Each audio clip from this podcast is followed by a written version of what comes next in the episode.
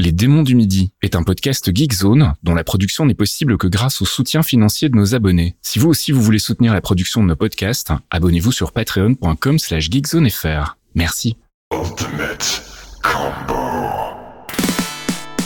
C'est l'heure des Démons du Midi.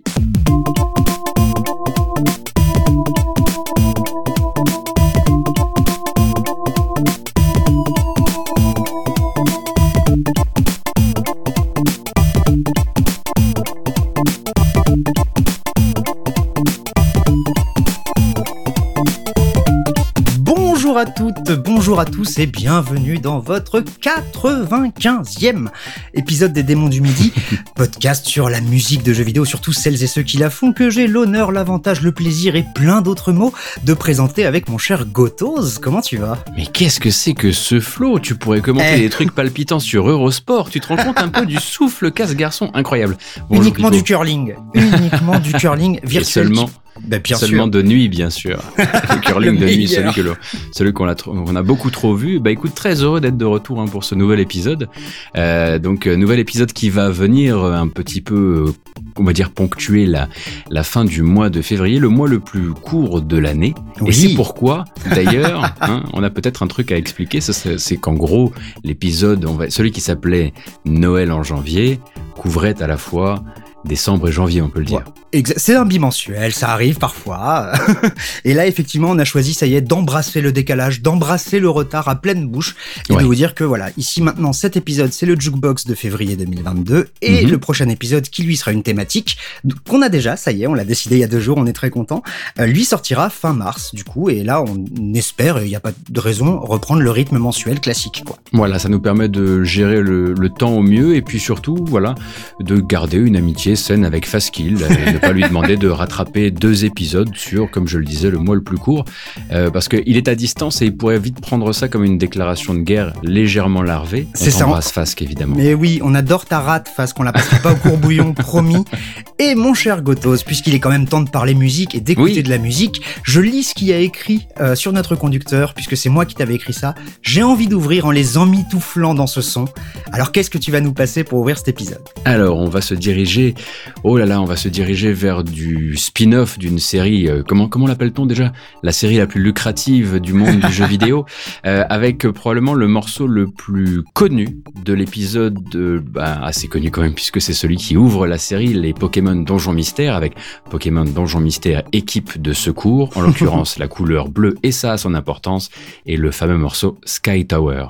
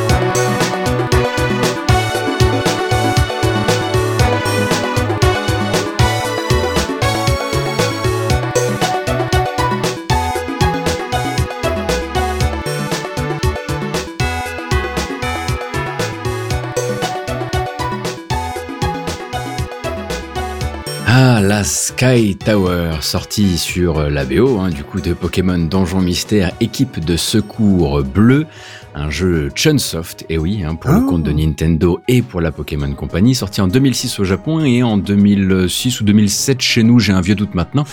Alors, la version bleue et pas la version rouge, cette fois, pour une fois, ça a du sens euh, pour nous, puisque le rouge est sorti sur GBA et le bleu sur DS. Ah. Et donc, les compositions sont les mêmes, mais le socle technique audio de la console, non. Donc, les arrangements non plus.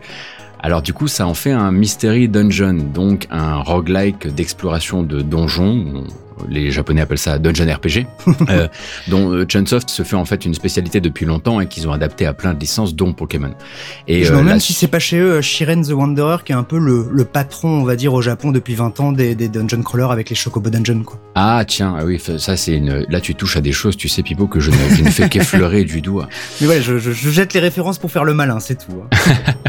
et du coup, la surprise, c'est que derrière le système de jeu très accrocheur et très atypique, les Pokémon Donjon Mystère, ils racontent plus de choses qu'on ne le penserait, hein, puisque effectivement tu penses roguelite, tu dis on est surtout là pour le gameplay, mais non non il y a beaucoup de choses qui se racontent, notamment à partir de PMD 2, euh, mais là déjà dans, la, dans le premier on va venir installer voilà des thèmes euh, des thèmes, euh, des thèmes, on va dire dans le propos, mais également mm. dans la musique, des rappels de thèmes, des clins d'œil d'épisode en épisode, etc., etc. Euh, et donc là, on s'est surtout écouté ce Sky Tower parce qu'il a un côté entraînant, c'est vrai, et il est parfait pour lancer les hostilités de l'épisode. Oui. Donc composition signée Arata Iyoshi, euh, compositeur freelance qui officie en fait depuis 2001 et a longtemps travaillé sur les Bemani de Konami, un ah. peu sur Smash Bros, un peu comme tout le monde, euh, et évidemment sur la série Pokémon Donjon Mystère, où en fait il va composer quasiment tout sur le premier, puis graduellement va laisser la main sur les suivants, et récemment pour un tout autre style de jeu vidéo, mais à mon avis, puisqu'on est, on parlait de euh, comment dire, de concept lucratif tout à l'heure, euh, c'est lui qui composait la BO de Ninjala. Hein, euh, ah. Je vous laisse vous renseigner si vous n'avez jamais entendu parler de Ninjala, mais voilà. Sinon, Yoshi n'a pas vraiment une très très longue carrière dans le jeu vidéo, mais ses thèmes ensuite ont été très très utilisés et ont servi à apporter beaucoup de narration par la musique dans PMD2. Est-ce qu'on passera du PMD2 à l'occasion? Je ne sais pas parce que du coup il, manquera tout le sous-texte. C'est bien ça mon hmm. problème. Et eh ben merci Gotos pour ce chouette morceau, moi que je trouve extrêmement doux et effectivement aussi un peu entraînant. Et euh, bah forcément c'est moi qui pars sur le deuxième morceau et je vais pas vous épargner, on va rester au Japon forcément avec une série ma foi extrêmement prolifique qu'on a je crois jamais passé. Alors c'est marrant, ça fait partie des Bemani justement de Konami que tu viens de citer.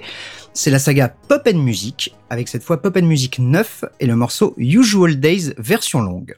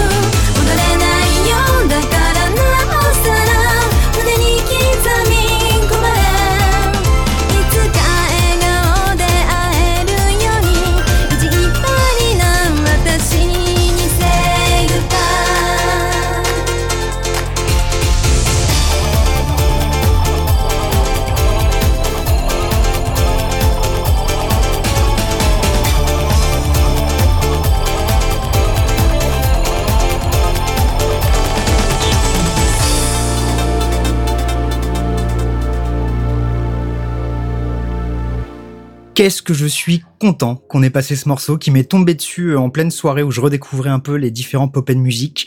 Donc Usual Days sur la bande son de Pop and Music 9 puisque on en parlera après mais cette version longue n'est que dans Pop and Music 9 et comme je l'ai écrit quelle incroyable générique d'animé qui n'a jamais existé. C'est trop trop cool de tomber sur des trucs comme ça. et euh, donc Pop Music à la base, c'est une série de jeux très acidulés et du coup fatalement délicieux euh, de chez Konami qui est né en 98 sur PlayStation. Et en gros, il y a eu des tonnes et des tonnes et des tonnes d'épisodes. Il y a encore aujourd'hui euh, des épisodes un petit peu best-of qui sortent, etc. Et donc, ce Usual Days, ce morceau, il était initialement dans la version PlayStation uniquement de Pop Music 6. Parce qu'en gros, chaque jeu sort d'abord en arcade et ensuite à une euh, CE, je crois, console édition pour les sorties console avec plein de rajouts de morceaux, des sortes de, de ouais, d'éditions spéciales, quoi. Ouais. Donc, on l'a eu d'abord dans Pop Music console et il a fallu attendre donc Pop 9 arcade, lui, en 2002 pour avoir cette version longue donc euh, de Usual Days, qui est donc euh, interprétée par un groupe qui se fait appeler Egoistic Lemon Tea. Miam miam miam. euh, mais, mais, qui cache en fait. C'est très mignon ça. Mais oui, c'est trop choupi. Les faux noms de, de, de groupes japonais, c'est toujours un bonheur. Et donc qui cache en fait le compositeur Tatsuya Mizuno, qui se fait aussi appeler Ota 2 donc Otani, encore un jeu de mots j'imagine. Bien sûr. Euh, lui en gros démarre chez Konami en 99 sur des jeux de pêche avant de passer sur Pop Music et Beatmania 2DX et c'est apparemment tout. Il a fait qu'une demi-douzaine de morceaux euh, chez Konami, enfin dans les Bemani plus quelques-uns dans des jeux de pêche. Et au chant, cette voix qui me rappelle mes meilleurs Japan Expo du début des années 2000, c'est celle de Hisako Agatsuma qui elle semble n'avoir rien fait de plus qu'une poignée de Pop Music aussi. Ou alors, c'est potentiellement des pseudos, encore et toujours. Et oui. aussi des choses qui arrivent beaucoup, beaucoup. Et aussi encore à l'époque, fin 90, début 2000, chez Konami, on n'avait pas encore tout forcément mis au carré. Et euh, bah, rien de plus si ce n'est l'existence d'un Usual Day remix un peu plus technoïde dans la version console de Beatmania 2DX 9 Style. Donc j'étais obligé forcément de vous la conseiller. J'aurais des trucs un peu honteux à conseiller aussi moi, ah. plus tard. Bon, je pense qu'avec les époques, on a quand même eu l'occasion de prouver qu'on n'amenait pas toujours les morceaux pour lesquels on était attendu. Voilà.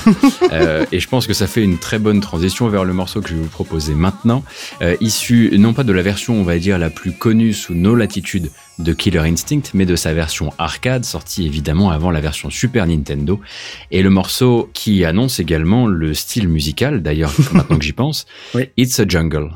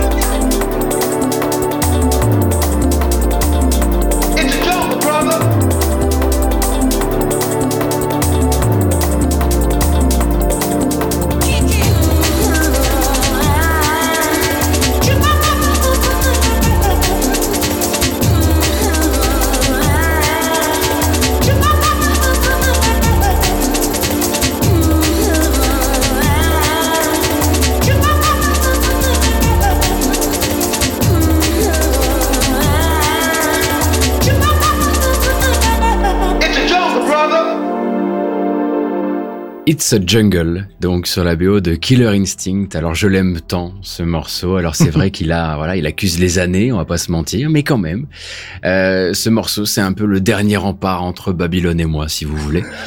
donc issu de la bande originale arcade de Killer Instinct, dont sorti par Rare pour le compte de Midway en 94, avant que Nintendo ne vienne s'y intéresser pour la Super Nintendo avec à la sortie la bande originale qu'on connaît, qui était signée par Robin Binland et Graham Norgate, donc l'un des duos infernaux de Rare, qui en a eu plusieurs, hein, d'ailleurs des duos infernaux.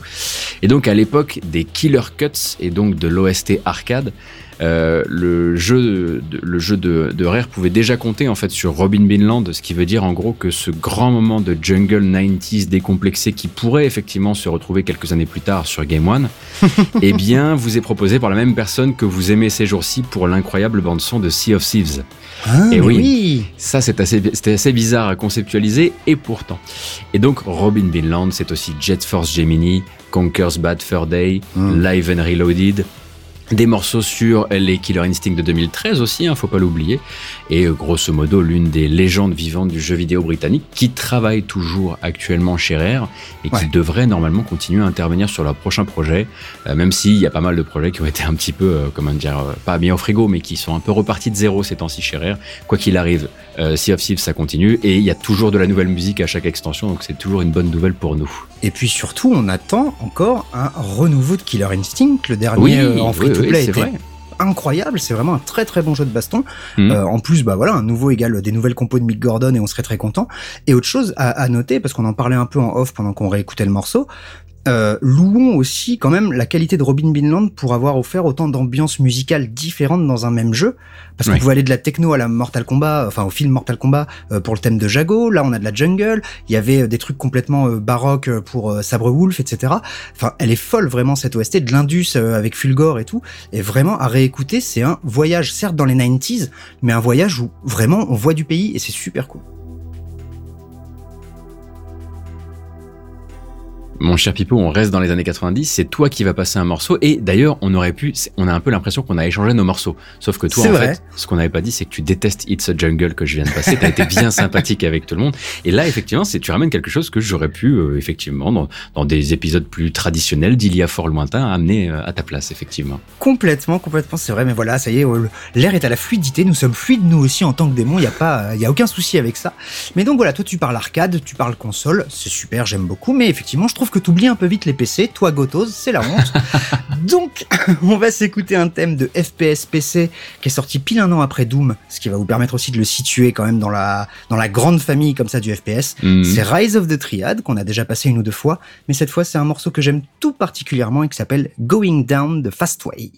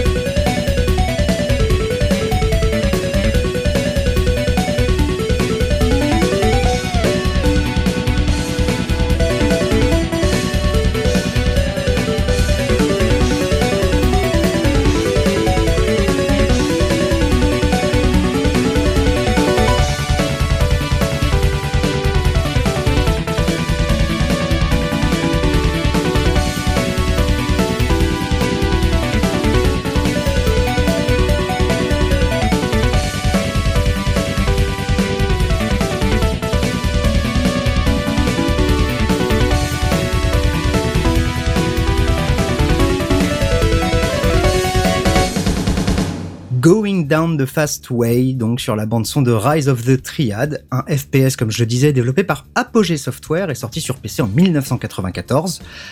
Bon bah c'est de la merde, hein. enfin il y a pas grand chose de plus à dire. Oh. Euh, bah si si si disons les choses. Mais Pipo, il y, a des- il y a des familles qui nous écoutent. Ça Ah, fait c'est 8 vrai. ans qu'on fait ce podcast. Bah ça fait 8 ans que parfois on dit des gros mots, donc C'est vrai. les enfants apprennent aussi à à la dure. Ils apprennent plein de choses sur la musique, mais pas que. Euh, donc voilà, c'est un, un- un jeu assez pourri qui est resté culte parce qu'il est horriblement dur, complètement flingué dans sa DA, dans son scénario. Et heureusement quelque part qu'il a quand même une bande son incroyable, composée par Bobby Prince, oui oui oui, le monsieur de Doom, mais surtout Lee Jackson, qui avouons-le bah, a sorti les meilleures pistes de l'OST, notamment bah, ce Going Down the Fast Way que je trouve complètement électrique, qui a pas vieilli, qui a une énergie de dingue. Et euh, Lee Jackson, donc, bah, c'est tout bêtement hein, le mec qui a composé Grabag, le thème de Duke Nukem 3D, mais aussi donc euh, Rise of the Triad, Stargunner et Shadow Warrior, le premier. Aujourd'hui, bah, Mhm. il est retraité, tout bêtement. Il compose encore pour le plaisir. Il avait passé une tête chez Gearbox en 2016 pour Duke Nukem 3D euh, 20th Anniversary World Tour. Et surtout, le truc le plus mignon que je viens d'apprendre, et c'est trop trop cool, apparemment, il aurait été invité en 2021 par la communauté Doom World, donc qui est la grosse communauté des modeurs de Doom encore aujourd'hui. Et apparemment, depuis, euh, bah, il va composer des midis pour euh, pour deux trois euh, wads et, euh, et packs de niveau pour Doom, et je trouve ça super cool. Alors historiquement, on a plutôt l'habitude de passer des morceaux qui sont présents dans les jeux. Il y a eu quelques écarts par le passé. Celui-ci, je ne suis pas sûr qu'il soit présent dans le jeu. En tout cas, il est considéré par sa bande originale comme un bonus track. Hmm. Et c'est peut-être aussi pour ça qu'on va l'écouter, parce que du coup, s'il n'est pas dans le jeu, vous en avez beaucoup moins l'habitude. on se dirige vers du roguelike et du roguelite roguelike euh, du début, on va dire, de la résurgence du jeu indépendant. Au début des années 2010, on était fous, on était jeunes. J'avais encore plein de cheveux. Euh, on se dirige donc vers Rogue Legacy et le morceau Stereo Blindness.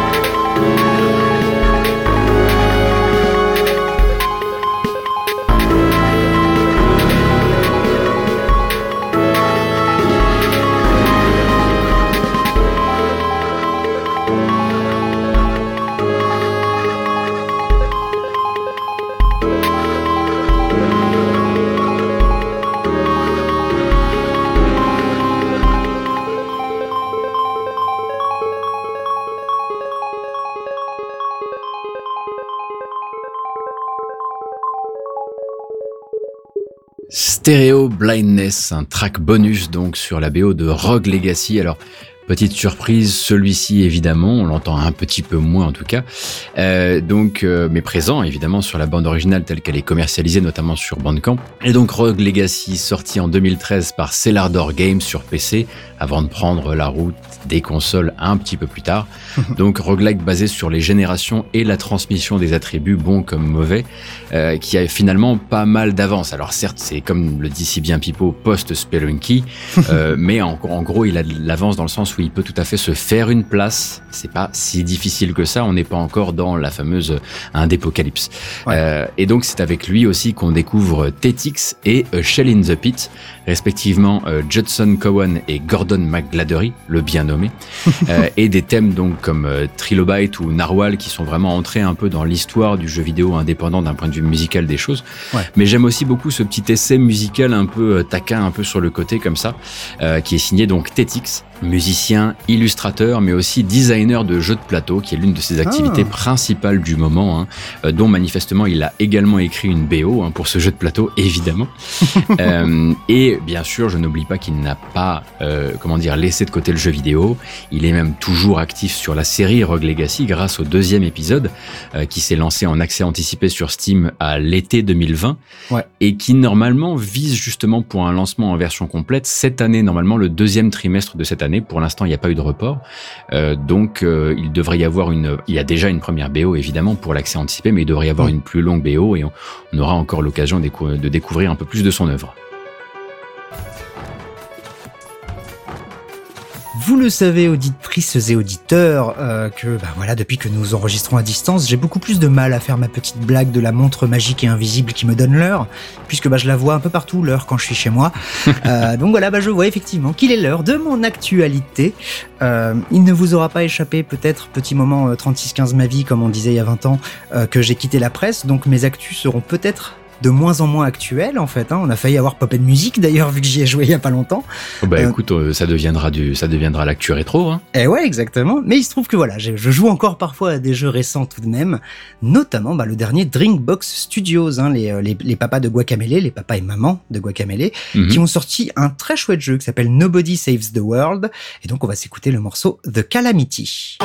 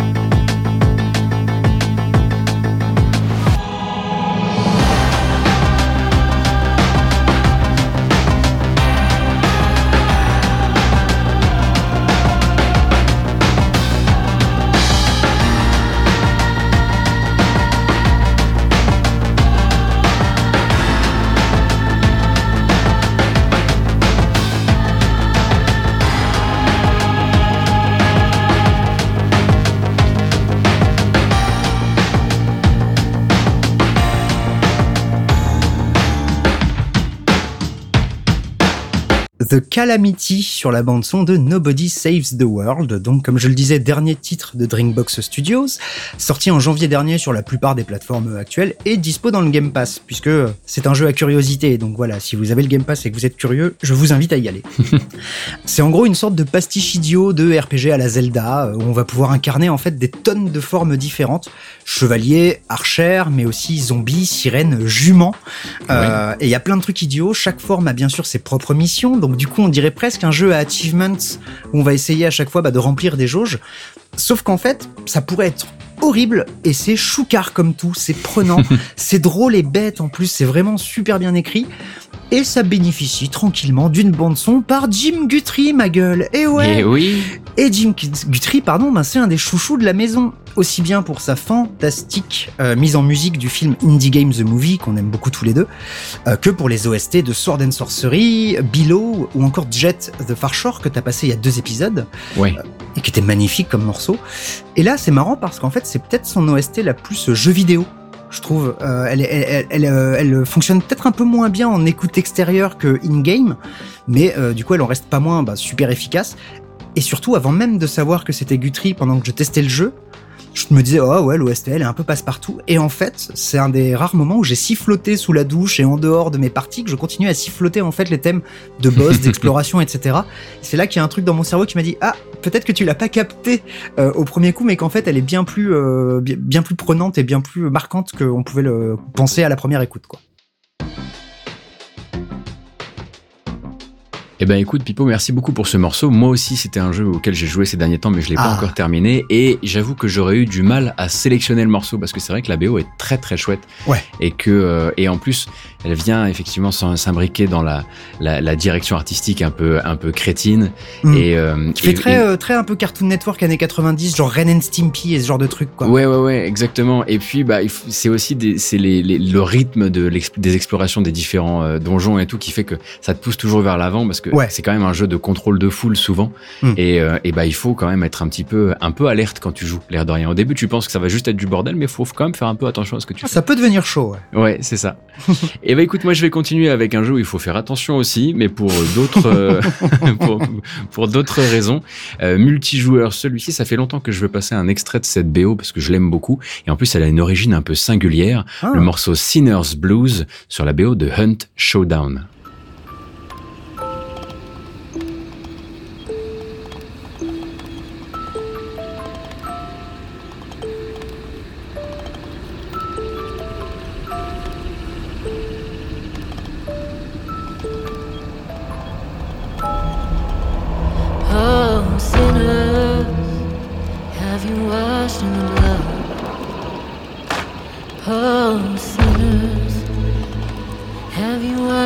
Oh,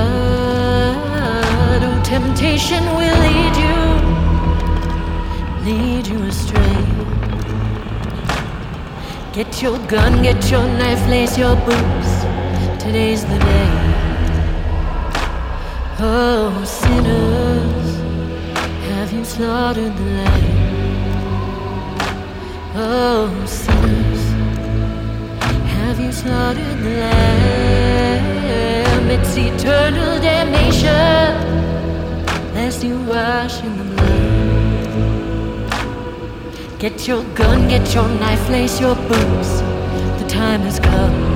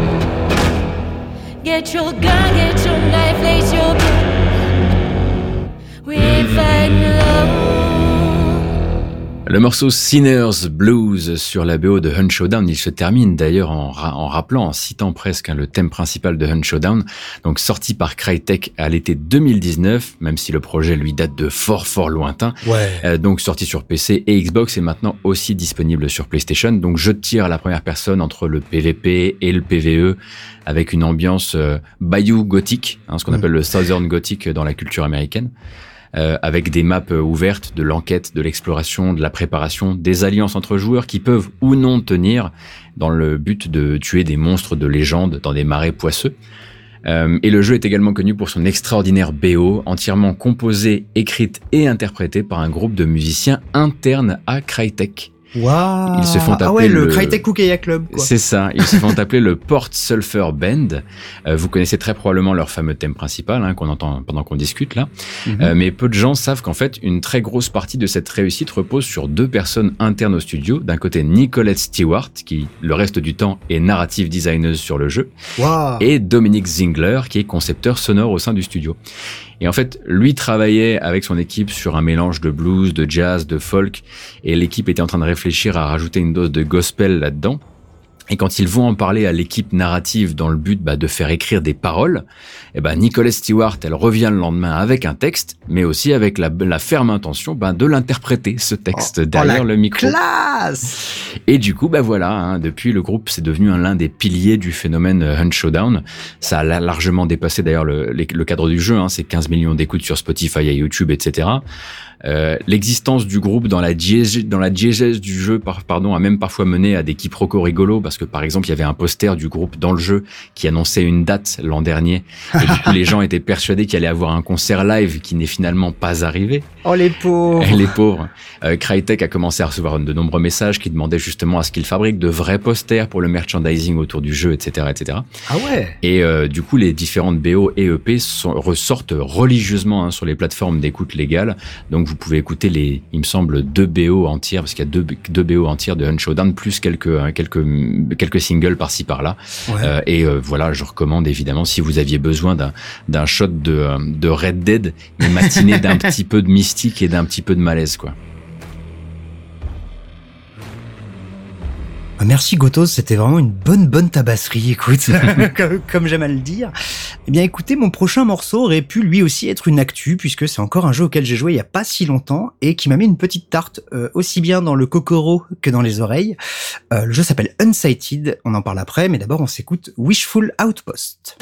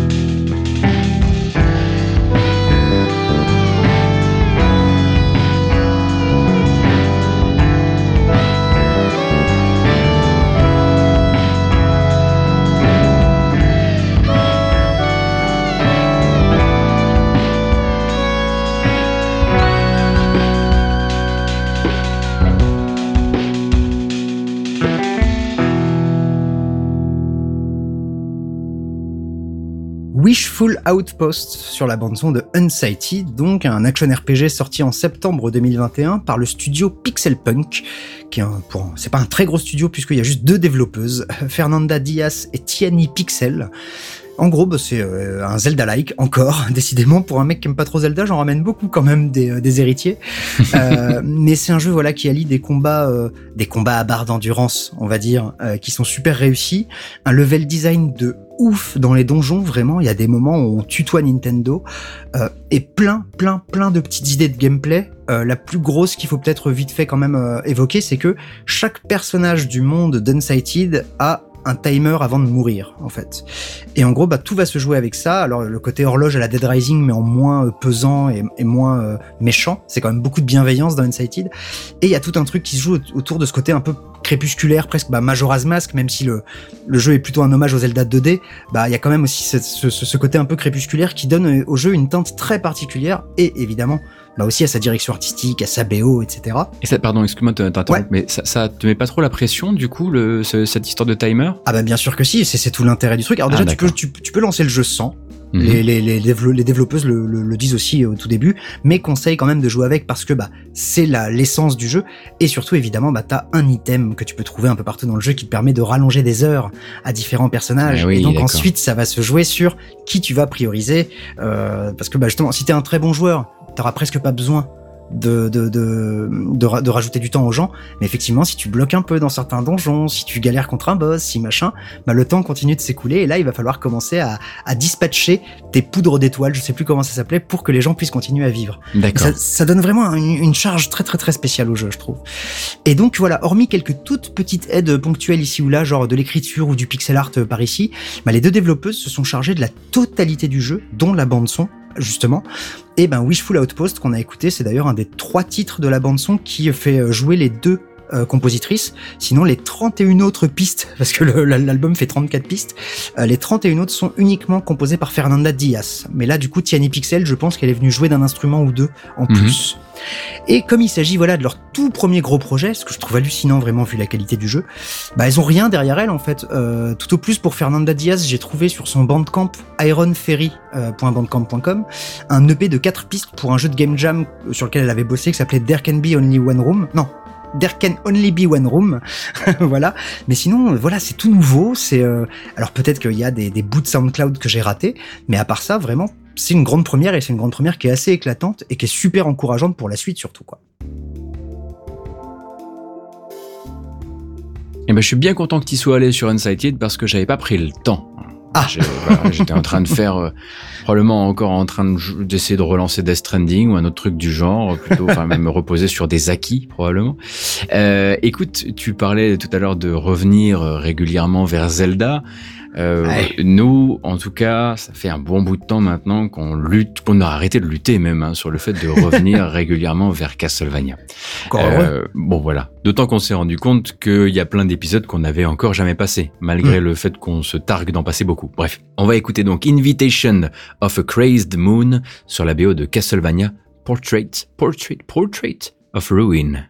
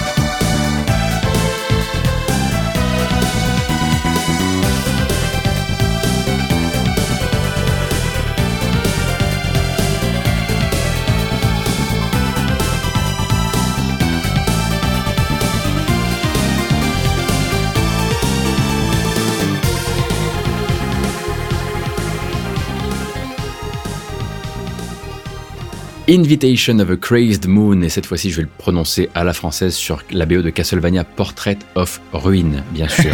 Alors également, également hein, connu au Japon sous le nom Akumajo Dracula Gallery of Labyrinth.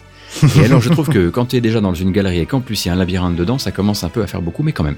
Euh, donc, laisse-toi porter par ce petit souffle de fichiers audio Nintendo DS, mon cher Ah oui. Ah là là. oui, évidemment. Donc, je sortis en 2006 hein, sur la console pliante de Nintendo aux US et au Japon l'année suivante. Chez nous, un curieux épisode. Donc, si tu es euh, donc il fait suite à un épisode qui se passait durant la Première Guerre mondiale, donc celui-ci se, se passe durant la Seconde Guerre mondiale. Le château de Dracula est réapparu, oh quelle surprise. Et euh, en termes de gameplay, en revanche, on va être un petit peu plus orienté action que réflexion, avec en prime non pas un héros, mais deux, Jonathan d'un côté et Charlotte de l'autre, entre lesquels tu peux permuter en fait à l'envie, et euh, selon celui que tu contrôles, l'autre va te filer le train et attaquer automatiquement durant les combats.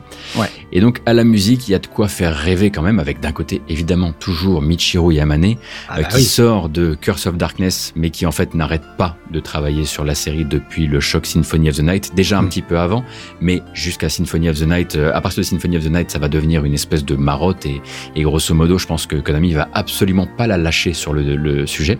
Ah oui, c'est c'est l'égérie Castlevania, quoi. Oui, clairement. Et puis de l'autre, euh, toujours sur cette même BO, hein, un Zozo un peu moins affilié à la série, mais bien connu de nos services, un certain Yuzo Koshiro.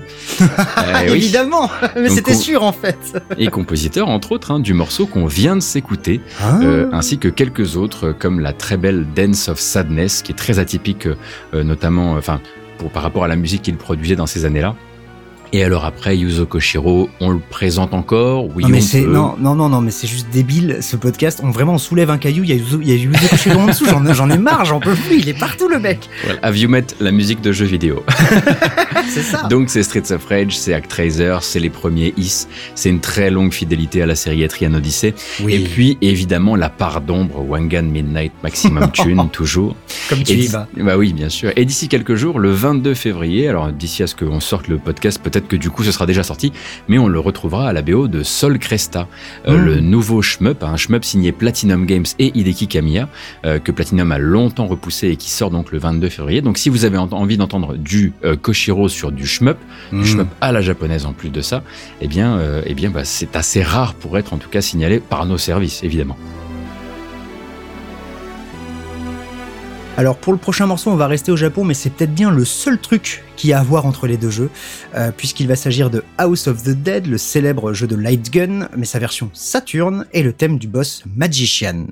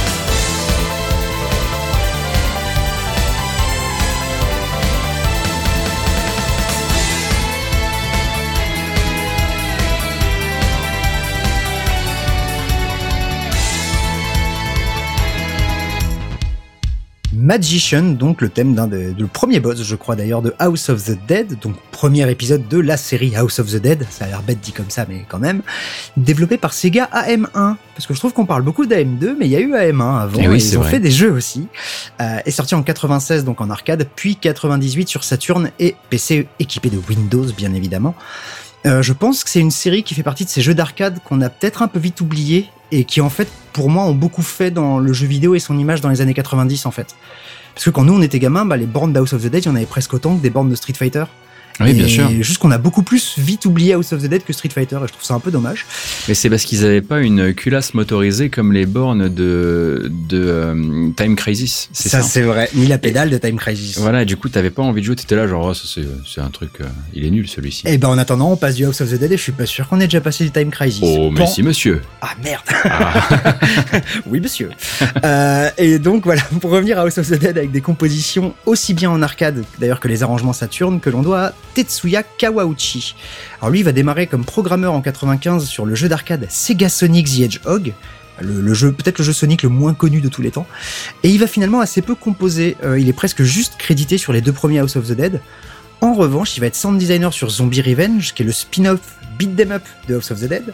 Ah oui, d'accord, ça, je ne Et- savais pas que ça existait. Et oui, euh, Dreamcast et arcade. Mhm. Il va être aussi sound designer sur Typing of the Dead, le spin-off Dactylo de House of the Dead. Oui. Puis Manix TT Superbike, Fighting Vipers, et il finira apparemment en 2004 avec Dororo, qui était un beat'em up tiré d'un manga de Osamu Tezuka. Donc voilà, finalement un CV euh, assez light, et j'avoue que j'ai pas trop trouvé ce qu'il faisait ailleurs. Eh bien, mon prochain morceau sera aussi signé par un compositeur qu'on ne cite que très rarement, comme beaucoup de compositeurs issus de cette maison. On se dirige vers les Legend of Heroes, donc vers Falcom, avec le morceau Mining Place sur le jeu The Legend of Heroes 4, A Tear of Vermilion.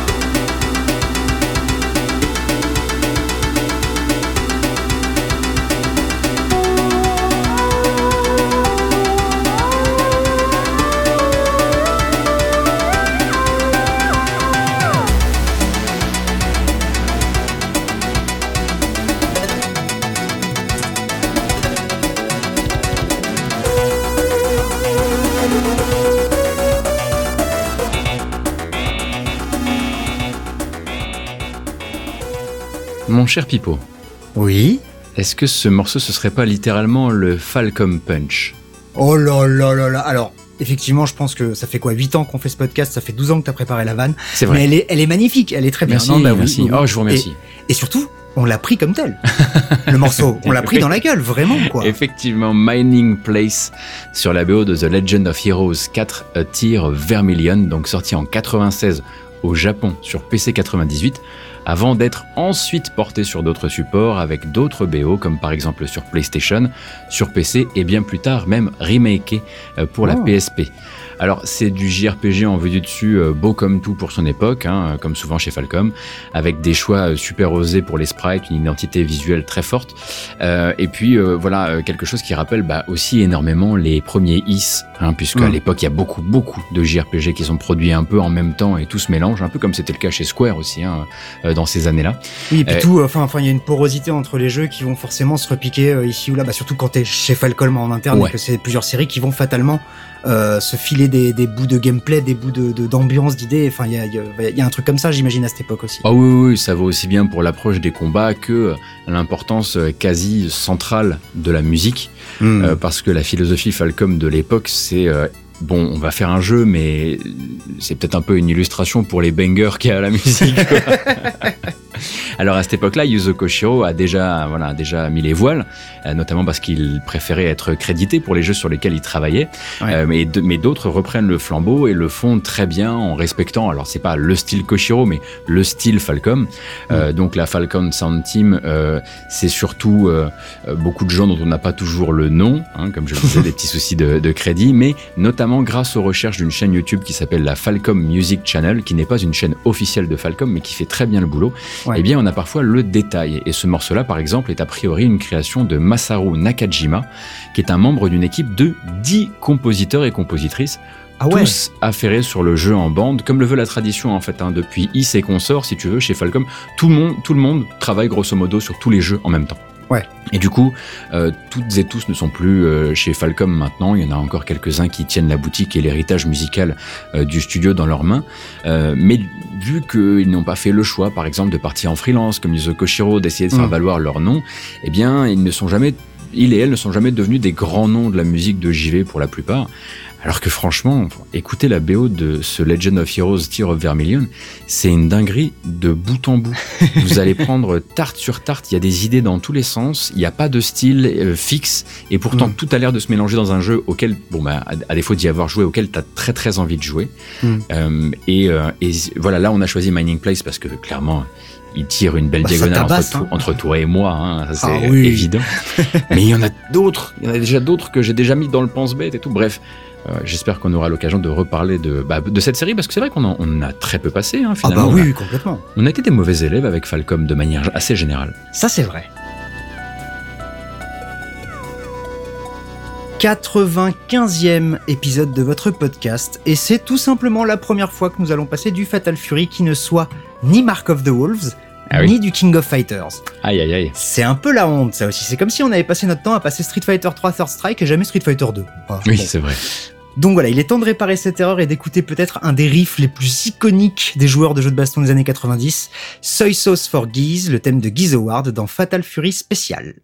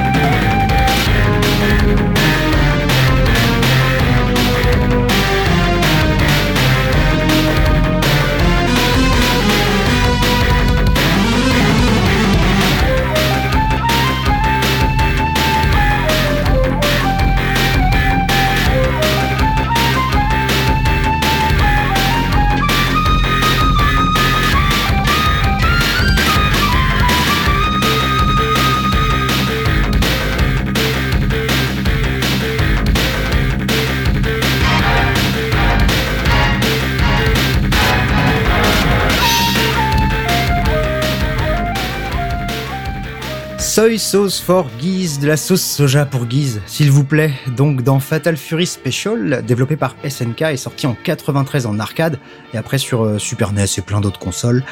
Euh, sorte de version améliorée de Fatal Fury 2, donc troisième épisode de la série, mais pas vraiment Fatal Fury 3.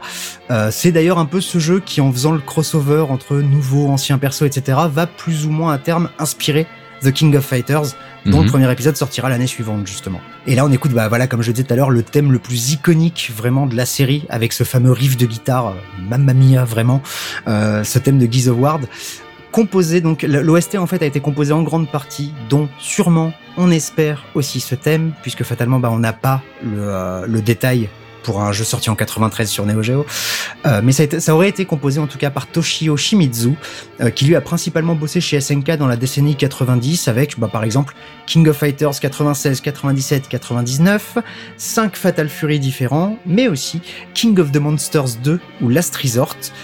Et alors voilà, le seul truc c'est qu'il y a une autre histoire, je ne sais pas si c'est lui ou un homonyme qui est crédité en 2007, donc 8 ans après qu'il ait en théorie plus rien fait, en tant que coordinateur des enregistrements sur l'OST de Ace Combat 6 Fires of Liberation.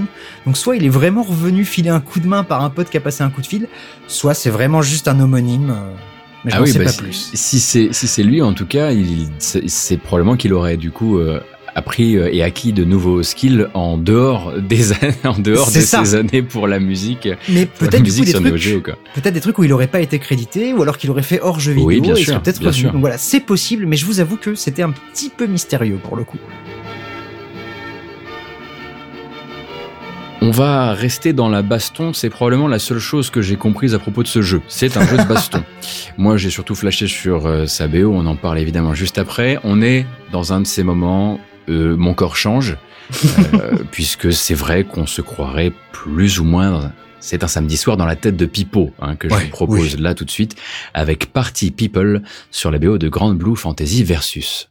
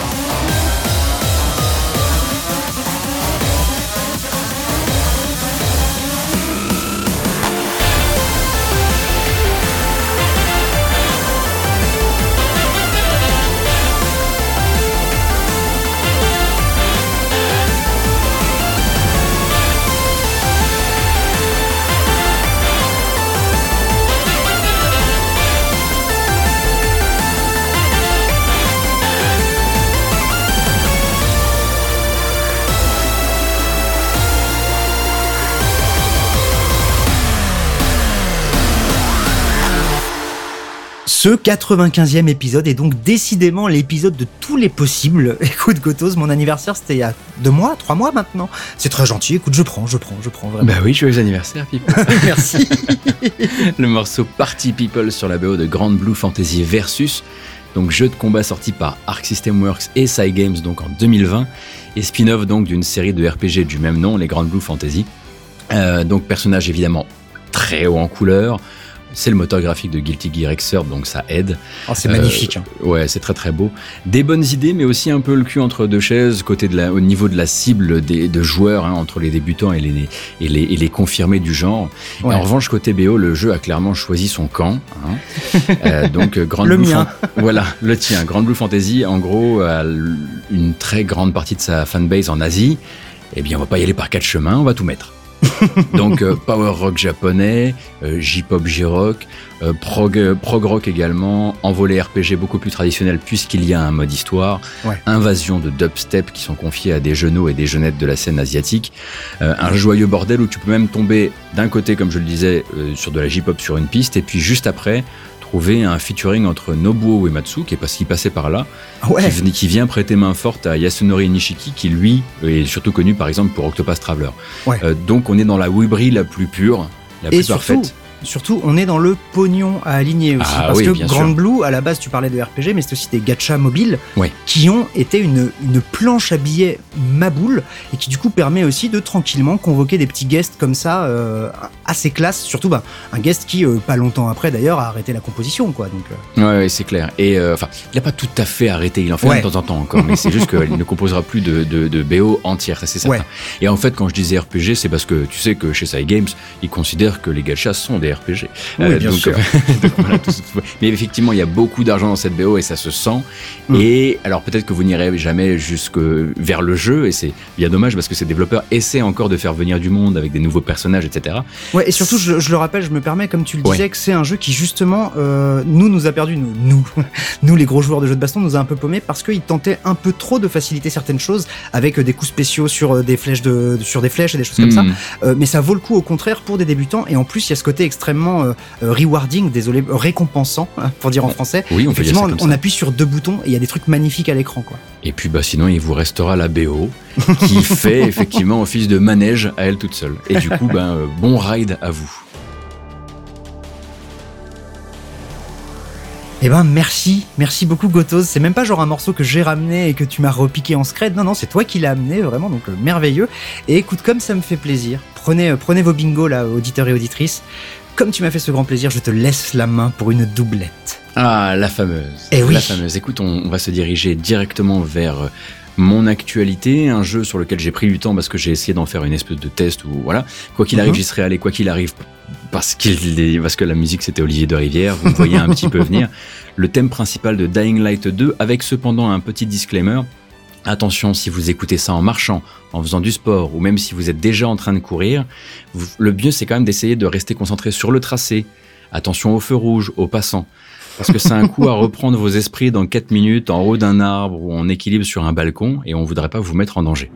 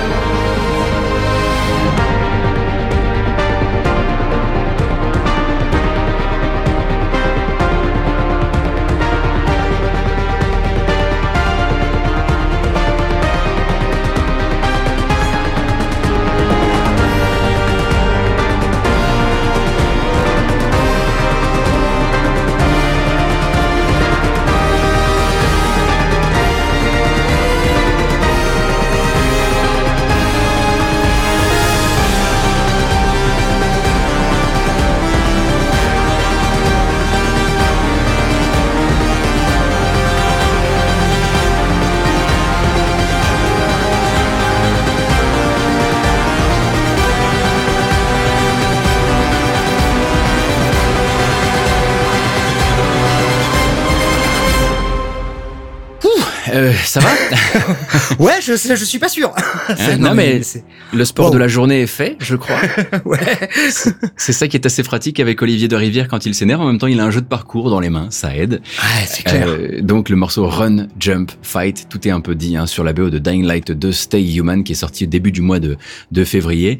Mm. Euh, donc euh, un jeu de la suite du premier jeu de parcours slash zombie slash monde ouvert de Techland, Mhm. jeu à la- au développement extrêmement contrarié, qui a pris énormément de temps, qui a promis beaucoup de choses, qui n'a pas toujours tout livré, mais qui effectivement s'est quand même bah, concentré un maximum sur ce qui était sa force à la base, cette espèce de momentum dans lequel tu vas essayer de rester, où tu vas à la fois aller de toi en toi, puisque dans les rues il y a des zombies, Ouais. et puis essayer de combattre tout en gardant cette, cet élan avec des, des, des, des sauts de, de pieds décollés, etc., etc. et puis, ben, cette urgence parfois quand la nuit venue, soudain, eh bien, tu tombes dans les rues et que tu, la, le chasseur que tu étais devient la proie. C'est un peu la proposition à, à deux visages que, que peut avoir le jeu. Euh, et donc, bon, bah, il a été euh, reçu comme il a été reçu, avec euh, ses ratés parfois de scénario, avec bon, bah, son Mm. état qui est celui d'un jeu Techland qui ne considère pas le polish euh, de la même manière, par exemple, qu'un Naughty Dog, mais en même temps, ils ont pas le même budget. Et, et surtout, il avait mis son scénario extrêmement en avant Ouais, toute ouais, la ouais. communication. C'est sûr- c'est Oui, aussi oui. pour ça qu'on le juge peut-être plus Bien fort sûr. sur son scénar, quoi. Bien sûr, bah, il y avait tout le côté en plus euh, choix scénaristique qui compte, bon, qui Ouais. deviennent finalement des. En fait, tu, quand, tu, quand tu y joues, tu sens effectivement qu'il y a des gens qui ont bossé sur le scénario et sur la narration qui sont passés effectivement à un moment de leur vie dans Fallout. Mm. Euh, L'envie de- d'avoir des, des, des factions que tu vas privilégier ou non. euh, Des conséquences. Voilà, euh, sauf que bah, les conséquences, à un moment, quand tu fais un gros mastodonte comme ça et que tu n'es, on va dire, que Techland, si je puis me permettre, bah, il- voilà, il y a, il y a des trucs qui ont été coupés. Ouais. Mais pas la musique. Et ça fait très longtemps que Olivier de Rivière travaille avec Techland dans le but donc de livrer sa vision musicale, parce qu'il n'était pas présent hein, sur le premier épisode Oui. euh, de l'univers de Dying Light et de cette ville de, euh, de Ville d'Or. Euh, mais donc une, une, une vision musicale donc très inspirée. Vous l'avez entendu par le Matrix de Don Davis. Donc Mm. vraiment, c'est l'utilisation très très forte et non mélodique surtout des, des cuivres. Et puis euh, également, on entend encore du Remember Me dans les coins, certes Ah pas de l'orchestre tordu et glitché, mais toute la partie euh, un petit peu plus un petit peu plus synthétique qui est euh, Je, je euh, trouve que qui cette porter, manière, cette manière d'utiliser les cordes pour faire de la, de la, de, de la rythmique derrière, en Oui, fait. Et, oui. euh, et c'est exactement comme dans certains morceaux, peut-être même le thème principal de Remember Me. Peut-être pour ça que ça nous parle autant et qu'on voit cette filiation aussi, quoi. C'est clair, c'est clair. Et alors là, évidemment, c'est un peu là pour le coup, pour y avoir joué, on est un peu sur le blasphème quand même, puisque tout ça, c'est quasiment. Alors il y a des morceaux d'illustration narrative, il y a toute une, c'est comme une seconde BO avec uniquement pour les cutscenes, mais il y a tout ce qui est fait autour de, ben, selon la vitesse à laquelle tu vas, selon la hauteur à laquelle tu es, selon que tu as touché le sol ou non, la présence de tel ou tel instrument, le rajout des, la montée des, la montée en pression de la musique. Ah, Euh, donc on reste dans un truc très de rivière, de, Très de rivière. travail autour de la, Ah oui, de- oui, du son sûr. et de sa plasticité entre guillemets. Voilà, exactement. Donc ce truc-là, et puis bah forcément il y a lui, mais il faut aussi bah, saluer bah, le, le département sonore de Techland qui a dû arri- avoir arrivé le mec et se dire oh merde. c'est clair. Parce que quand tu vas, quand tu vas avec De Rivière, tu vas pas à moitié. Hein, il faut, il faut, il faut rentrer vraiment dans cette collaboration. Et donc parfois, euh, parfois il va y avoir des, des petits ratés, c'est sûr. Euh, mais à côté de ça, euh, bah, le jeu réussit à te récompenser beaucoup plus d'un point de vue musical qu'il ne va venir te punir. Ce qui était un peu l'erreur, par exemple, de Remember Me. Dès que tu ratais un combo, blablabla, le truc Mm. s'effondrait un peu de- dans tes oreilles et t'étais vite puni. Là, tu sens moins les punitions et tu sens surtout cette espèce de souffle qui te chope. Ah. Et quand je parle de souffle, je parle littéralement d'un jeu qui a ajouté un paravoile. Donc ça peut aider, effectivement. Donc euh, voilà, ça c'était euh, Run, Jump, Fight, mais il y en a plein plein d'autres. Et puis la BO est sortie, ça vous donnera un, un premier, une première idée de ce que ça donne. Mais c'est vraiment dans le gameplay que ça se, que ça se, comment dire, que ça se déploie.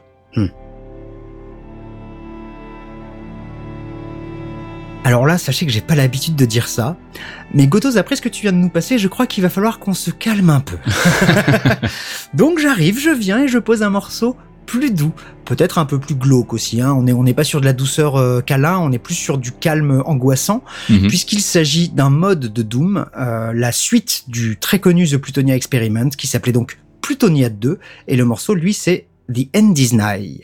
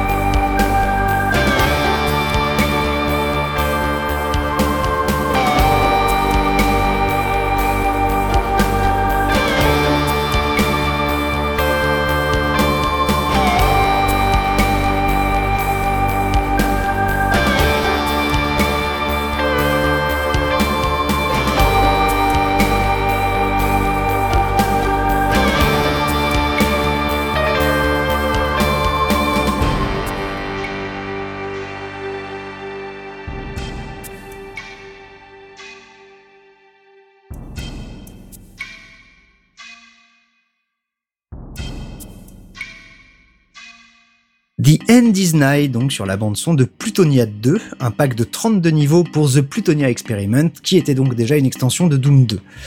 Euh, le développement a été démarré en 2000 et fini en 2008, donc gros gros boulot. Ah Et oui. du coup, ben boum, CAC Award en 2009. Les CAC Awards, qu'est-ce que c'est? Ce sont les awards de la communauté Doom, la même communauté dont je vous parlais un petit peu au-dessus, puisque voilà, ben, ils ont leurs awards à eux. Et donc, comme il y a un CACO démon dans Doom, ça donne les CAC Awards. Et Plutonia 2, bah voilà, il sort une année, l'année d'après, il a le prix parce que bah, c'est une des plus grosses, euh, un des plus gros packs de niveau euh, collaboratifs qu'il y a eu à cette période-là, quoi. Ouais. Je vais pas vous faire la liste complète des mappeurs parce qu'il y en a une bonne quinzaine, ou même des compositeurs parce qu'il y en a une bonne dizaine, mais le gros de la bande son qui est quasiment inédite sur les 32 niveaux a été composé par James Paddock. Euh, J'en avais déjà passé un peu, lui c'est un peu une légende justement du MIDI euh, dans les packs de niveau Doom. Il a toujours fait des trucs assez fous. Je crois même qu'il est sur Sigil, si je dis pas de bêtises. Euh, ça m'étonnerait pas. Et pour la bande son MIDI, justement. Et alors que Ah c'était oui. Bucket- Buckethead sur la bande son euh, métal. Euh, mais celui qui nous intéresse aujourd'hui, c'est pas Paddock, c'est Jamie Robertson. Et alors en fait, lui, à part 7 midi pour des niveaux de Doom, il a rien composé en JV. Il fait plutôt de la pub, de la télé et surtout apparemment des fictions audio, notamment une série audio Doctor Who. euh, dont j'ai pas réussi à, à comprendre vraiment si elle était officielle ou officieuse en fonction de la plateforme où elle était et des logos sur les trucs. Très bizarre, mais apparemment voilà, c'est avant tout là-dedans euh, qui se- qui s'épanouit. Mais il a fait à une époque en tout cas, euh, fin 2000, quelques midis pour des niveaux de Doom. Et ben voilà un truc que j'aurais jamais ramené moi-même. Donc merci beaucoup. Un plaisir. Qu'est-ce qu'il a avec les consoles portables dans cet épisode C'est pas possible. C'est vrai ça? Ben oui, non, mais est-ce qu'on y va encore hein? Donc évidemment, des fichiers de plus petite taille, donc peut-être aussi un peu plus compressés, même s'il me semble que là, j'ai réussi quand même à choper une version CD, car on Oh. est à la maison mère, à la maison mère du goodies. On embrasse les gens comme ce Baby One, ceux qui en commandent énormément des CD, chez Square Enix évidemment. Euh, on va s'écouter Seeking the Holy Sword sur la BO de Sword of Mana.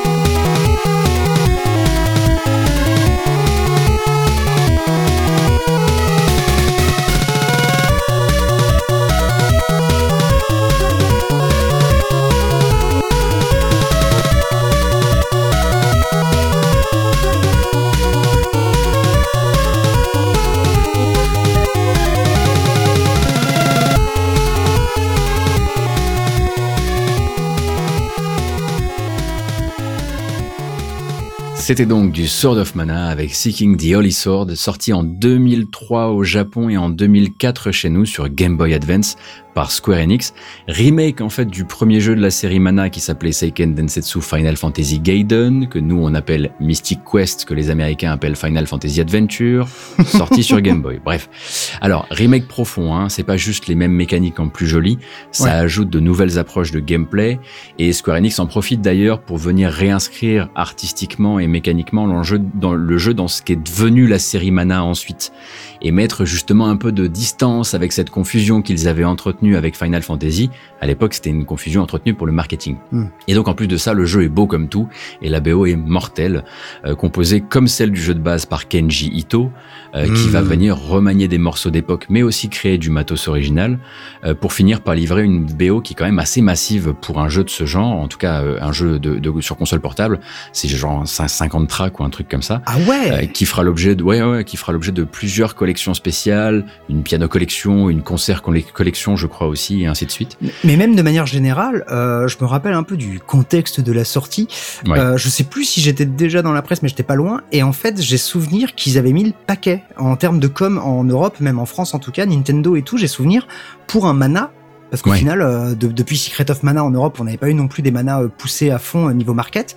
Et j'ai souvenir que Sword of Mana, ils essayaient d'en faire un événement en tout cas. Ah, c'est pas impossible qu'ils aient essayé bah, de préparer le terrain pour ceux qui arrivaient ensuite derrière. quoi. C'est Oui. vrai qu'il y avait l'envie de relancer pendant un temps dans les années 2000 la licence et de lui donner, enfin, d'en faire une licence aussi tournée vers le vers son propre futur, on va dire. Hmm. Et donc composition, je le disais par Kenji Ito, qui se fait parfois appeler Itoken, et c'est un habitué de la série Mana et surtout le taulier des sagas. Euh, donc d'abord disciple dans sa jeunesse de Uematsu sur les Final Fantasy Legend, euh, ensuite il fera Mystic Quest du coup, puis Romancing Saga 1, 2 et 3. Et c'est d'ailleurs le fait que la série Saga l'ait tellement accaparé qui a fait qu'il a été obligé de filer les clés de Seiken Densetsu 2, euh, le futur Secret of Mana, à Hiroki Kikuta. Ah ouais Et oui, oui, parce qu'ensuite il reviendra hein, sur la série, euh, il en fera d'autres, euh, surtout, euh, surtout dans la, les- on va dire les, les moins vieux, on va dire Children Mm. of Mana, Dawn of Mana, Super BO, ça aussi, il faudrait qu'on en, Et- et- qu'on en passe à l'occasion. Et j'allais dire de la même manière, on parle des sagas tranquilles comme ça.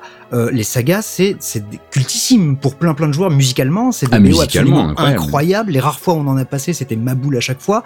Enfin voilà, le mec, c'est pas juste il est parti dans son coin s'occuper d'une licence. Il est parti créer un univers musical qui a marqué mais des, des générations entières. Ah, qui est extrêmement, extrêmement fourni, extrêmement Mm. riche et, et, et, euh, et, euh, unique à sa manière aussi. Oh, il faudrait qu'on en parle avec Boulapoire, un de ces quatre. Il est toujours, c'est toujours la meilleure, la meilleure personne pour parler des BO des sagas. C'est Euh, clair. Et donc, euh, Kenji Ito, euh, dans le jeu vidéo, on l'a principalement entendu ces derniers temps sur- en, autour de 2016, euh, puisqu'il y avait à la fois Saga Scarlet Grace Ouais. et Adventures of Mana.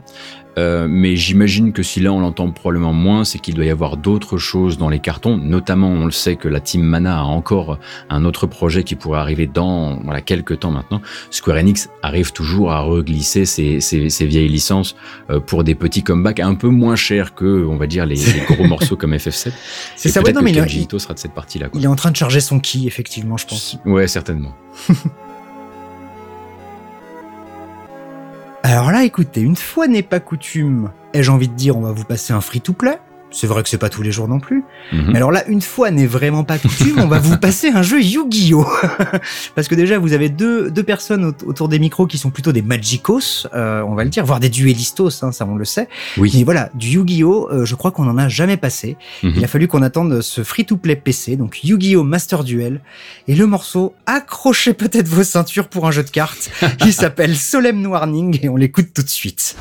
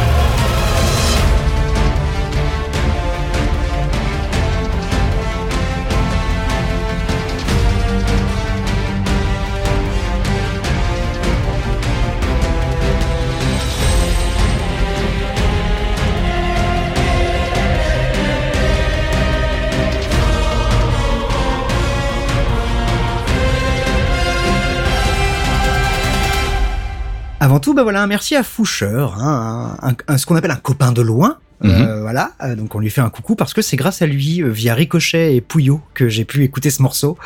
Euh, débilissime, on peut le dire, voilà. euh, Solemn Warning, dont, dans, donc, pardon, dans Yu-Gi-Oh! Master Duel, le free-to-play qui croit en le cœur des cartes, développé par Konami, est sorti récemment sur PC. J'y ai pas touché parce que j'ai bien assez de problèmes dans ma vie, mais il a, il- non mais c'est vrai, il a une OST vraiment débile, vraiment beaucoup trop épique pour son propre bien. Et nous, bah forcément, bah on se régale, hein, du coup. Bah oui. Et le truc qui est rigolo d'ailleurs, chaque titre de l'OST est apparemment un nom de carte du jeu. Forcément, mais ça, ça marche toujours en petit euh, fanservice. Eh oui. Et donc voilà, l'OST est folle, notamment avec ce Solemn Warning, qui est le deuxième euh, climax theme. Donc j'imagine que c'est les moments un peu chauds des parties, tu vois. Euh, composé par Goto Kosemura.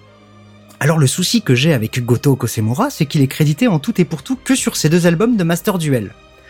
Donc soit c'est un débutant qui a un flow absolument incroyable, soit c'est un pseudonyme. Et. Vu qu'on est chez Konami, il y a aussi un, un historique. Alors je dirais pas qu'aujourd'hui ils veulent toujours pas créditer, mais c'est potentiellement un pseudonyme. Et mes recherches sinon ne m'ont mené qu'à un autre compositeur qui s'appelle Kosemura, Akira Kosemura, mais il y a vraiment rien qui dise que ça soit lui, donc euh, je Mhm. préfère euh, rien dire. Eh ben, je suis assez d'accord pour remercier Foucher parce que là encore, il fallait, il fallait tomber dans le jeu hein, pour. Ouais. Et c'est vrai que ces temps-ci, on essaie justement de pas tomber dans les jeux. On fait des petits pas à gauche ici pour un Yu-Gi-Oh, ici euh, là éventuellement pour un Lost Ark. Voilà, on essaie de se dépatouiller avec euh, avec les pièges du moment, mais heureusement. D'autres tombent pour nous, merci beaucoup. Oh oui. Euh, je, j'allais vous dire, euh, rassurez-vous, euh, c'est le, prochain morceau, c'est le dernier morceau tiré de- d'une console portable Nintendo que je vous amène. Mais c'est également le dernier morceau que je vous amène. Du coup, C'est vrai. c'est un peu- c'est pas trop, pas trop difficile. On va se diriger vers une, une licence, encore une fois, de JRPG que je ne connais pas du tout, mais dont j'ai toujours beaucoup aimé les, les BO. Euh, et là, en, en plus, on va sur le territoire du spin-off avec Mm. Suikoden Tierkreis et le morceau Arrival on the Great Plains.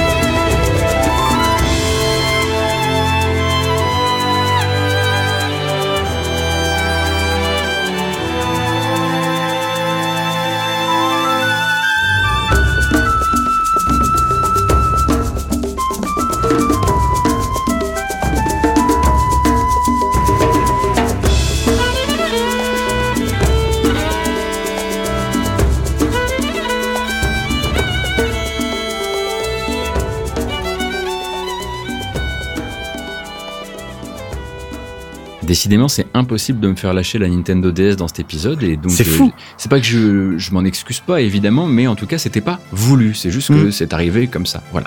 Donc Suikoden Tierkreis, donc Tierkreis ça veut dire zodiaque en allemand Ah. et donc ça désigne ici un spin-off de la série Suikoden euh, qui va reposer en fait la série repose sur une infinité de mondes parallèles donc euh, celui dont celui de ce jeu-là mais du coup ça aurait pu ouvrir sur plein plein plein plein de spin-off.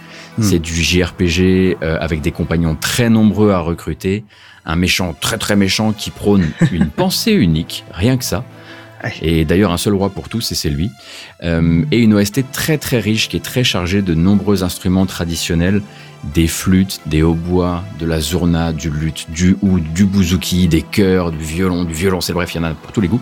Ouais. Et on est méga gâté évidemment, sauf quand vient l'heure de faire le point sur les artistes derrière la BO, Oh parce non. qu'ils sont évidemment beaucoup.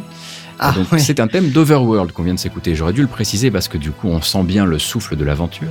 Ouais. Et donc c'est composé par Norikazu Miura, euh, compositeur notamment des BO de Silent Scope 3, voilà, Ok. euh, de Suikoden 4, arrangeur d'ailleurs sur Castlevania Portrait of Ruin qu'on écoutait juste avant, Ah bah. et euh, musicien également sur Harmony of Despair. Ah, et bon, bien sûr, contributeur sur le Beatmania, voilà, Ah. et chez Konami quoi. Si tu rentres Eh dans oh, le donc, eh, bâtiment, t'es obligé. On, on bazarde pas Bitmania comme ça, monsieur. Non, mais disons que c'est un peu contractuel, quoi. Si tu travailles dans les locaux, faut à un moment ou à un autre que Mais tu, voilà. tu Je mettes- pense que chez les, chez les compositeurs de chez Konami, Bitmania, c'est une salle qui s'appelle la salle à catharsis. Ils rentrent dedans, c'est une salle complètement insonorisée, ils font leur plus grosse dinguerie et ils ressortent. Oui, c'est vrai. Mais oui, Alors, du coup, lui est entouré de nombreux représentants de la sound team de Konami. Je sais pas si à l'époque on l'appelle encore le Kukiya Club, Mm. euh, mais par les- parmi lesquels d'ailleurs on trouve Kazuma Jinushi, qui est un garçon qui ensuite s'est exporté pour aller travailler sur la série Halo, ce qui est assez rare pour être ah, signalé. oui. Euh, mais le jeu est également connu pour son thème d'ouverture, arran- arrangé pardon, par Jun Abe et chanté par l'idole japonaise Satomi Takasugi. Donc un morceau que moi évidemment je ne vous amènerai jamais parce que mon corps change mais il y a des limites. Mais un morceau que je vais aller m'empresser d'écouter après cet enregistrement. bien, peut-être bien. Donc si Pipo n'est pas là pour le faire, peut-être que vous pouvez aller l'écouter de votre côté. En tout cas, à un moment ou à un autre, vous arriverez à vous y retrouver. Et ben après un jeu Konami, hein, si ce n'est toi c'est donc ton frère, un morceau Capcom, forcément. C'est un petit peu les, les, les- Je les ai toujours vus comme un petit peu les cousins, les frères ennemis euh, du, euh, du jeu japonais. Ouais, moi aussi, tiens. Ah bah tu vois voilà, comme quoi c'est peut-être le nombre de, de, de lettres dans le nom du studio, je ne sais pas. Euh, mais voilà, bah forcément, on va s'écouter un petit morceau de Megaman, ça fait longtemps. Euh, Megaman 9, qui est beaucoup plus récent que les 8 précédents, avec le thème de Splash Woman.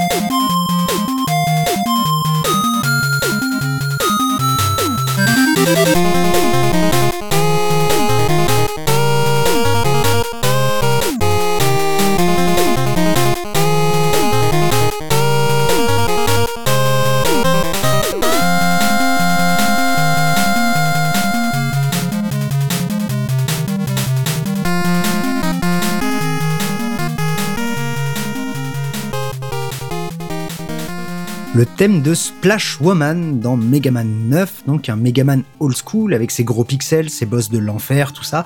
12 ans après Mega Man 8 et plein de spin-off. Euh, C'était un petit peu la, la renaissance du Mega Man old school euh, sur le Xbox Live Arcade, sur PC et sur euh, PSN, si je dis pas de bêtises. Euh, et donc c'est sorti en 2008 sur bah, voilà justement 360 PS3 et Wii, pas PC, mais WiiWare. Super épisode, c'est vraiment un excellent Mega Man Old School qui fonctionne super bien, avec surtout une OST remplie de grosses dingueries. Euh, on a passé Concrete Man il y a quelques épisodes. Et là voilà, je voulais passer Splash Woman. Euh, la BO a été composée par quatre artistes différents, mais pour Splash Woman c'est Hiroki Isogai. Et d'ailleurs au passage, Splash Woman c'est la première et je crois la seule euh, Robot Master féminine de la série. Donc euh, il Ah aura oui, fallu, euh, ouais, il y a eu les huit épisodes old school à l'époque, il n'y avait pas eu une seule nana en boss. Et heureusement voilà pour le grand retour des, une décennie plus tard, euh, là ils en ont rajouté une. Euh, reven- woke, quoi. Exactement, et bien avant que ce soit à la mode. Ouais. Euh, pour revenir à Hiroki Isogai, donc lui, c'est 10 petites années dans le milieu pour 6 jeux. Euh, à savoir qu'il a été compositeur sur Mega Man 9. Ensuite, attention, Galgun VR et Galgun 2. Mhm. Bon. Bon. Et ensuite, euh, bruitage ensuite sur Mega Man 10, Mega Man 0 Collection et celui que tu chéris tant, Dragon Marked for Death. À Ah oui. savoir, Dragon marqué pour la mort.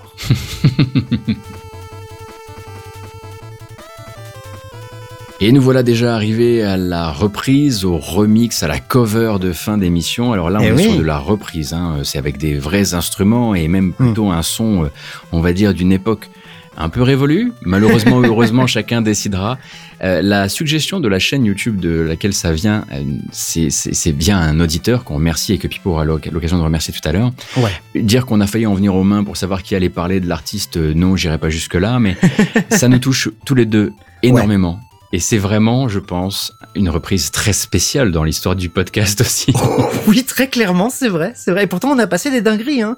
Mais Ouais, euh, ouais, ouais. celle-là est pas mal dans son genre. Et si le Dicky Rap de Donkey Kong 64 était lancé dans un mixeur avec quelques CD de, allez, on va dire au moins seul Limp Bizkit?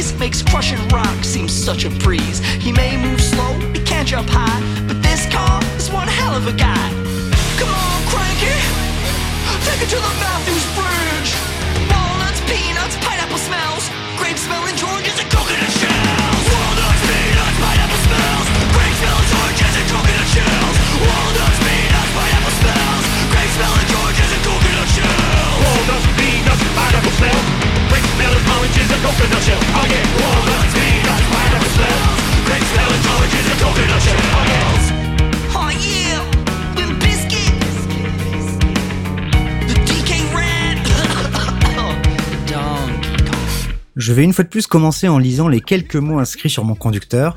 Quel délice quel, grand délice Je m'en régale, je le mange tous les matins. Ce Donkey Kong Rap, donc euh, initialement composé par Grant Kirkhope et interprété par George Andreas et Chris Sutherland pour Donkey Kong 64 en 1999. Ouais. Ici repris par le musicien canadien Todd Barrage, alors comme marriage en anglais mais avec un B quoi, sous l'étonnante forme, comme tu le disais, voilà, d'un medley Limp Bizkit. Alors Limp Bizkit, hein, pour ceux qui ne savent pas, s'il y en a des jeunes qui nous écoutent, c'est un groupe de nu metal, hein, pas new metal, nu metal, N-U, euh, qui parlait sur, enfin en gros c'était le truc de mélanger metal et phrasé rap, euh, Ouais. comme le faisait Linkin Park aussi. Mais voilà, donc Limp Bizkit mené par Fred Durst, et lui aussi, comme Donkey Kong 64, au top de sa forme en 1999 justement. C'est non mais c'est vrai, c'est aussi pour ça, je pense que ce medley est fait parce que c'est- un medley qui est contemporain. Les, les deux choses qui ont été euh, clashées viennent vraiment du- d'une même époque Oui. euh, cultu- culturelle en fait. Et c'est pour ça aussi que ça marche aussi bien chez toi et moi, je pense. Oui, je pense qu'ils sont dans le même échantillon de cool. C'est voilà, exactement, de radical, comme on disait à l'époque. Et donc voilà, on va entendre dans l'ordre les riffs de Break Stuff, My Generation, Out of Style, Nookie, Rollin et Take a Look Around. Et perso, en tout cas, c'est vraiment l'arrivée de la mélodie de Mission Impossible euh, sur la dernière partie qui me tabasse et qui fait que je peux pas finir le morceau. Ah ouais, c'est la cerise. C'est vraiment Ah la ouais, cerise. c'est incroyable. Avec en plus, il prend sa voix la plus aiguë de faux Fred Durst, ça marche trop bien. Et sinon, voilà, donc ce fameux Todd Barrage, ben, c'est la recherche absolue de l'apocalypse et de l'apocryphe. Vraiment, souvent Ouais. avec du punk à roulette, tant qu'à faire. Mhm. Puisque voilà, il y aura All Star de Smash Mouth, donc le, le thème de Shrek, le fameux Oui. qui est devenu un mème, mais avec que des riffs de Blink 182. Ouais. Euh, It Wasn't Me de Shaggy en pop punk. Incroyable, incroyable reprise. Men I Feel Like a Woman de Shania Twain en emo screamo punk pop, c'est incroyable aussi. Et le peut-être le truc qui m'a le plus déclenché, comme on pourrait dire, The Hell Song de Sum 41, mais avec par-dessus les paroles de How You Remind Me de Nickelback. Enfin voilà, c'est que des trucs honteux, scandaleux, énervants. Et, donc, alors tu a- sais que, pardon, Ouais. il, il a une deuxième philosophie de vidéo que j'aime beaucoup, c'est par exemple My name is Jonas, mais cette fois-ci la batterie est bonne, Oui, euh, ça, ça se fait pas, mais oui, c'est ou vrai. euh, Frantic de Metallica, mais cette fois c'est pas mal. Quel enfoiré. Mais voilà, en gros, c'est ça. On a vraiment phasé avec toi, Gotozan. Ouais, on ouais, s'est échangé des liens, mais comme des gosses à Noël. Euh, et le mec a évidemment, ça c'est un petit peu aussi dans le bingo. Faudrait le rajouter dans le bingo des démons, ça. Le mec a un nombre scandaleusement bas d'abonnés, Ouais, ouais. puisque seulement 10 000. Alors Mhm. que vraiment, la prod est ouf, les idées sont là. Je suis persuadé que derrière, euh, il pourrait tout à fait finir euh, comme euh, bah, compo euh, dans le jeu vidéo ou ailleurs d'ailleurs. Et comme tu le disais, ça nous a été envoyé par quelqu'un. Et je voudrais faire un grand merci à Le Toothpick, donc le cure-dent en anglais, qui nous a effectivement très très joliment surpris avec cette chaîne, puisqu'on a passé une bonne demi-heure à se dire Oh le salaud, il a osé faire ça, ma Ouais. chance, en voyant des liens, c'était super rigolo. Ah, et moi Donc en plus encore j'ai continué ouais. toute l'après-midi, c'était 100% régressif, ça m'a fait un bien fou. Trop bien. Donc oui, merci beaucoup.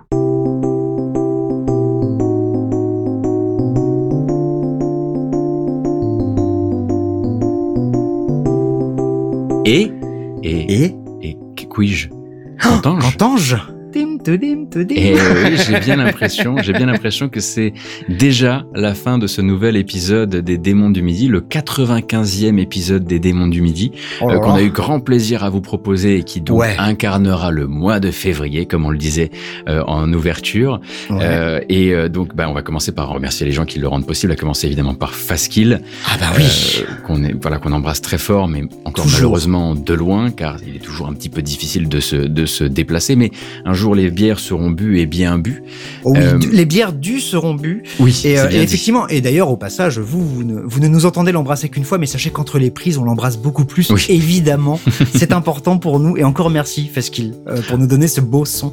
Et oui, on embrasse également CAF évidemment. Ouais. CAF, on embrasse Geekzone et on vous remercie vous toujours, toutes et tous, de nous écouter, de partager le podcast autour de vous, de l'attendre avec tant de ferveur. Ça nous fait extrêmement plaisir. hein. Ça, ça Et de- n'a et d'encaisser parfois les tartes qu'on leur envoie dans le podcast hein, aussi. C'est vrai, c'est vrai, c'est vrai, c'est vrai.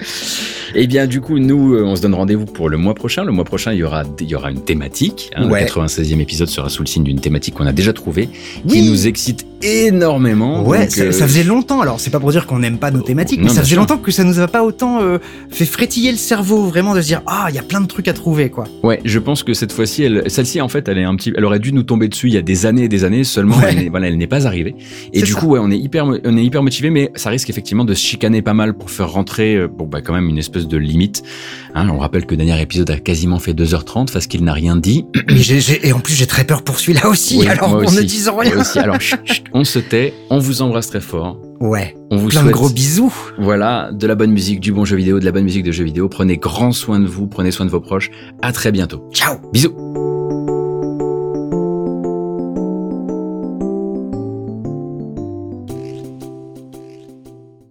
Bah écoute, on enchaîne là, j'ai un, j'ai un boulevard. Enfin, un boulevard. Voilà, je m'installe, je fais bien grincer, on est bon. Eh ben putain, j'ai très envie de l'écouter. Et pendant ce temps-là, il y a le truc qui tourne, parce qu'il doit être, il doit être absolument ravi, quoi. ouais, c'est un bonheur. Il doit se dire, ok, c'est vraiment des gros tocards, putain. Face qui va tout noter petit à petit. Ah bah super. Face, je vais te faire des cadeaux pour ton running, je vais te les faire tout de suite. Je vais dire des mots bizarres qui vont peut-être bien sonner. Aspérité, merveilloso, cancrelat, prout, poil, ça c'est cadeau fasquille, dudule. Ah ouais, du nul. Je me sens si seul. Pardon, Fasque. Ouais. Hmm, hmm. Et, et. Hmm, Ouais. Ah, ouais. Ah ouais. Ok. Hmm, Ouais. Hmm, hmm. Et, et. Hmm, Ouais. Ah, ouais. Ah ouais. Ok. Je vais dire des mots bizarres qui vont peut-être bien sonner. Aspérité, merveilloso, cancrelat, prout, poil, c'est cadeau fasquille, dudule. Ah ouais, du nul. Je me sens si seul. Pardon, Fasque. Ouais. Hmm, hmm. Et, et. Hmm, Ouais. Ah, ouais. Ah ouais. Ok. Hmm, Ouais. Hmm. Et, et. Ouais. Ah, ouais. Ah ouais. Ok. Parfait. Trop cool. Oh, Doudoune.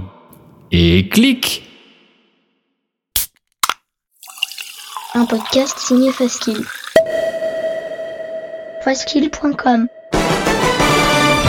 Les Clairvoyants, c'est le rendez-vous mensuel de Geekzone présenté par Faskill, Fox Monsieur et Archeon, un podcast d'une heure sur le MCU, le Marvel Cinematic Universe, des news, du théorie crafting rigolo, des focus avisés pour tout vous apprendre sur l'univers Marvel, et bien entendu un peu de musique. Pour découvrir tout ça, rendez-vous sur geekzone.fr. On vous y attend, amis True Believers.